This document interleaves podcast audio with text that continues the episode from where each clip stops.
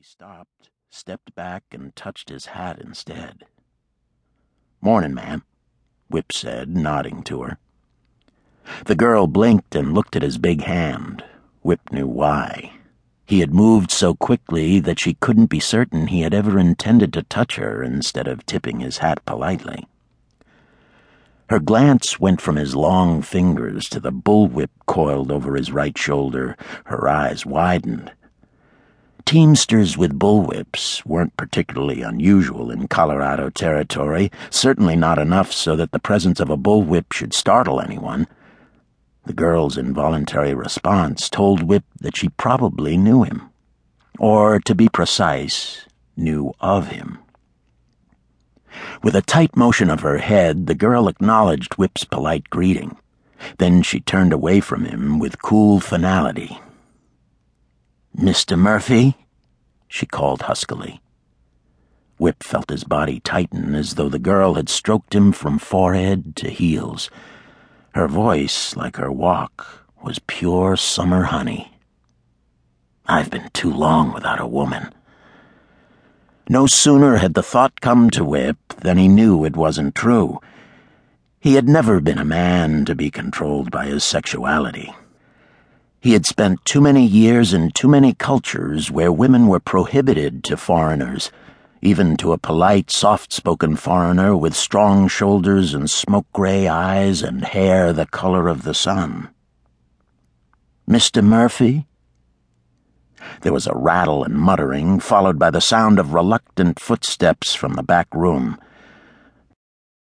The storekeeper left his cozy seat by the stove for the barn like, unheated room where supplies were heaped about in untidy piles.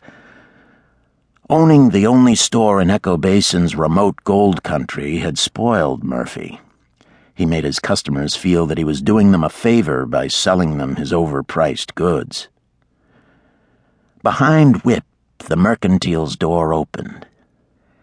Reflexively, he spun around and stepped out of the way. As he moved, his left hand went to the butt of the bullwhip that was riding his right shoulder. Though quick, the motion wasn't threatening. It was simply the action of someone who was accustomed to living alone in dangerous places among the most dangerous of all animals man. The four men who crowded through the door were examples of why Whip was careful not to turn his back on anyone in Echo Basin. The Culpeper boys were worse than the usual run of gold hunters. Loud, lewd, unwashed, and lazy, they weren't especially beloved by anyone, including, if rumor could be trusted, their Arkansas mother.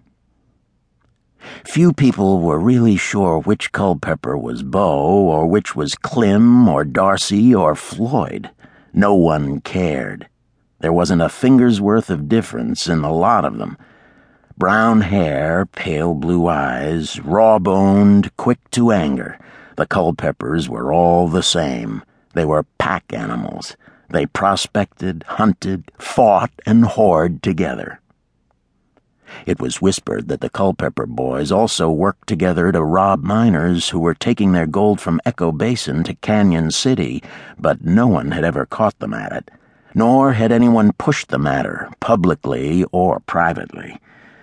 Men who crossed the Culpepers had a nasty habit of waking up bruised, bloodied, and of a mind to pull up stakes and try their luck in some other part of the Rocky Mountains. The Culpeppers might have been lazy when it came to hammering gold out of hard rock, but they fought savagely with fists, knives, guns, and boots. Casually, Whip eased farther back toward the wall, giving himself plenty of room. He didn't expect anything violent to happen, but a careful man was always ready. Whip was a careful man. From where he now stood, he could see the girl on his right and the Culpeppers on his left.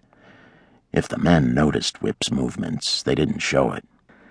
Their pale blue eyes tracked each breath the girl took as though she was a lamb born only for their fangs.